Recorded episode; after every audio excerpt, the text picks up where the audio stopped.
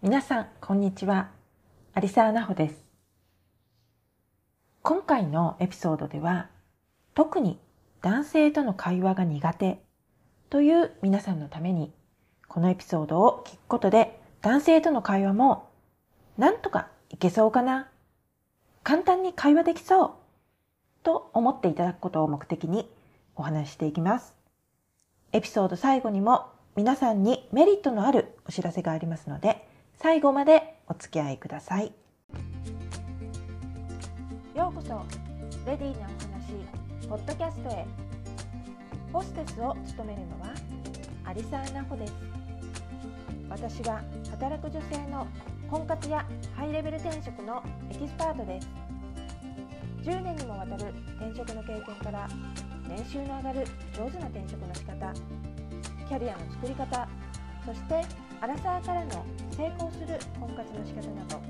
私のトライアンドエラーの経験から忖度なしで私にしか語れない貴重な情報をシェアしています。それでは早速今回のエピソードを聞いてみましょう。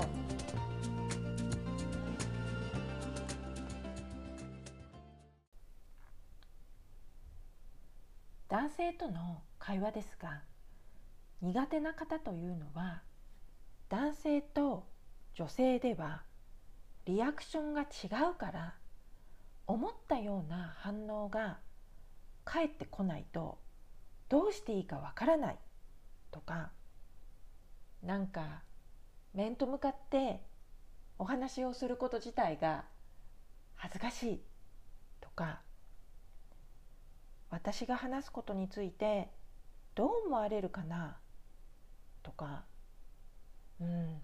適切な話題が思い浮かばないとかつまらない女だと思われたら嫌だなとか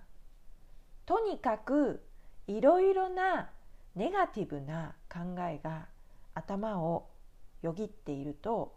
思います。でもそれは本当にもったいないことです。おそらく私が思うに前提として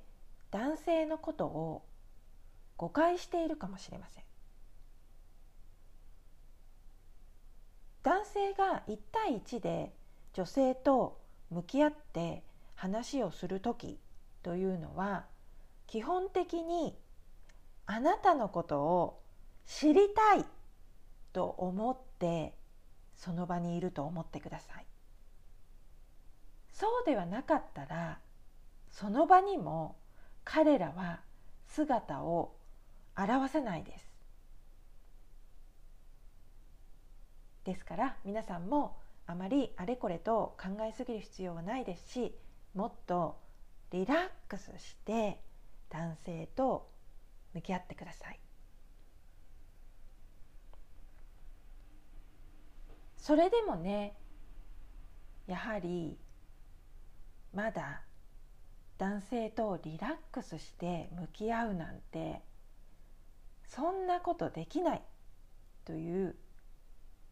ある意味思い込みがある皆さんはもしかしたら過去の男性との関係それはあなたのお父さんや兄弟を含めた近しい関係にあった人々と良好な関係を築けなかったあるいは過去にお付き合いした男性にひどいことを言われたりしてそれがずっと心のどこかに引っかかっていたりして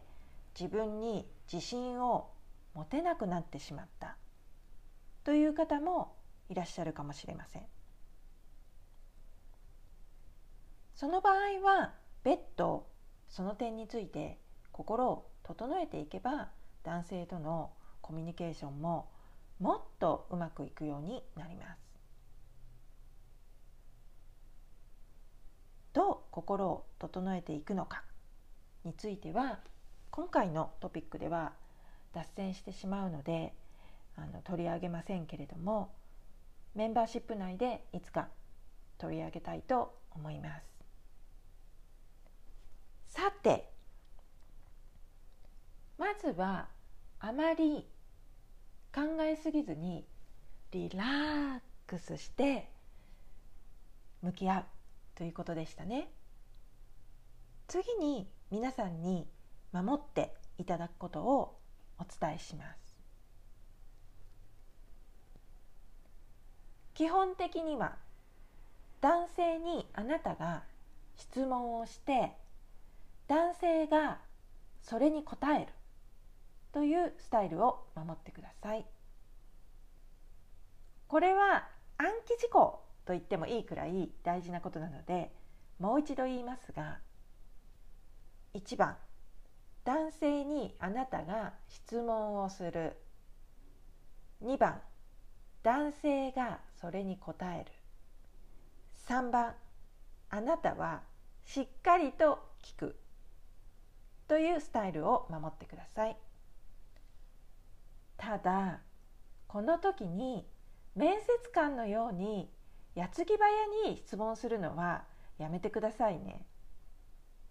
それは残念ながらセンスがない人の会話です。それにねもう一つ気をつけなければいけないのは唐突にお相手の職業について尋ねることです。これは失礼にあたります。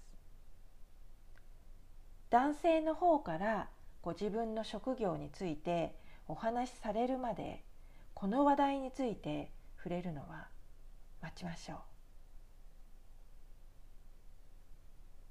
男性の方からお話しされたらそこで初めてその話をするようにして興味のあることについて尋ねたり相づちを打ったりしてお話を聞きましょう例えば皆さんが婚活で男性と1対1でお茶を飲みながらお話をされるのは仕事がお休みの日ですよね。ですからあまり仕事の話をしたくない男性もいらっしゃるかもしれません。逆にここぞとばかりに仕事で活躍をされている様子をあなたに一生懸命お話しされる男性もいらっしゃるかもしれません。いずれにしても空気感を読んでここは深入りするべきかそうではないかの判断をしてくださいそして質問をする時の話題ですがどんな話題がいいのかわからないという皆さんもいらっしゃいますよね。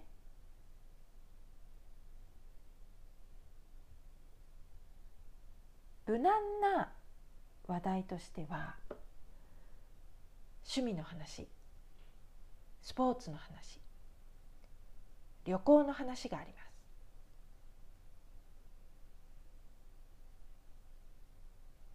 ジャンルで言ったら今のようなジャンルですがこれは話を膨らませようと思ったらどんどん膨らませられます。ですからここからどんどん話を膨らませられるといいですね。またその前に天気の話をしたりどうやってその場所まで来たのかという話をしてもいいですし2人でお茶をしていたならコーヒーと紅茶のどちらが好きなのかというお話をバツナギとして使ってもいいですね。ここまでは通の無難な話です。お知らせの後はもっとレベルアップした会話についてお伝えします。お待たせしました。6月からメンバーシップがオープンしています。レベルは3つ。あなたにとってどのメンバーシップが一番メリットがあるのか。今すぐご確認ください。メンバーシップへの入り口は公式ウェブサイト ladiesbb.com から。当ポッドキャストエピソード詳細欄からもご覧いただけます。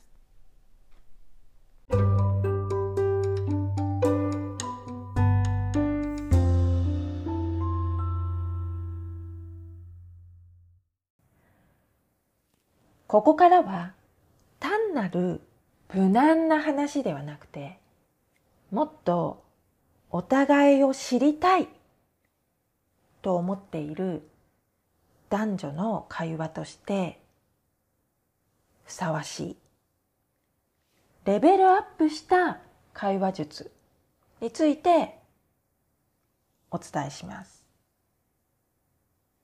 せっかくお互い時間を割いて合っているのに無難な一般的一般的な話題に終始していたらそのお付き合いというのはそのレベルにしかならないですよね。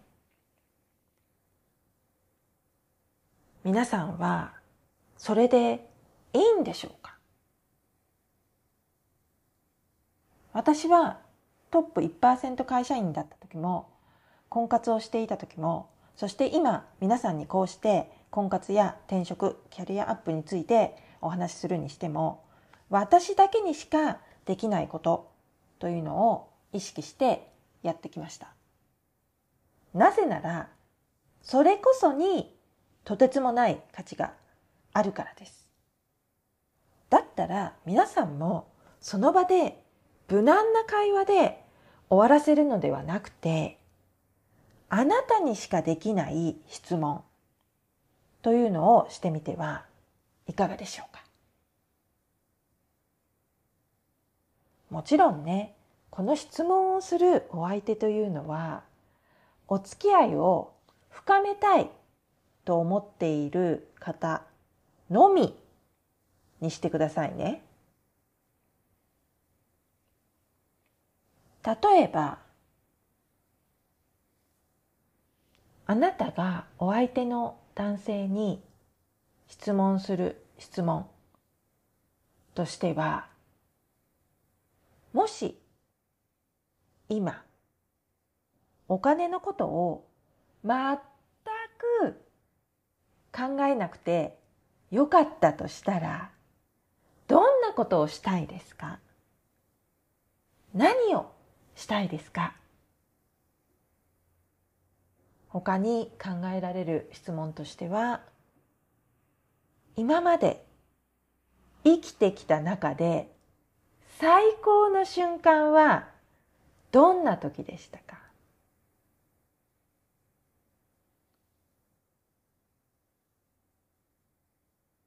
もし子供がいたとしたらどんな子供になってほしいと思っていますか？などなど。お相手の男性がこう来たかと思うような印象に残る質問をしましょう。もちろん逆にねあなたにも同じ質問を返される可能性もありますからかなりエキサイティングだと思います。こういった質問をすることによってあなたはお相手の価値観を知ることができますしお相手の男性もありきたりの質問ではなく気持ちを揺さぶられるような質問をされてあなたに関心を持つようになります。ぜひお試しの上その結果についてはサポートアットマーク ladiesbb.com までお知らせくださいね。皆さんのハッピーなご報告をお待ちしています。さらに会話術を磨きたいという皆さんにはメンバーシップをお勧めします。詳細欄、リンクからアクセスしていただけます。今までとは違う自分になりたいあなたにも。メンバーシップは強力なバックアップになりますのでおすすめです。今回のエピソードはここまでになります。いつもご視聴くださっている皆さんここまでお聞きくださりありがとうございました。次回のエピソード更新は1回お休みが入りますので8月2日になります。今回もご視聴ありがとうございました。エピソードをお聞きになったら評価とレビューをお願いいたします。他の方の参考になりますし私も皆さんからのコメントを楽しみにしています。また次回のエピソードでお会いしましょう。さようなら。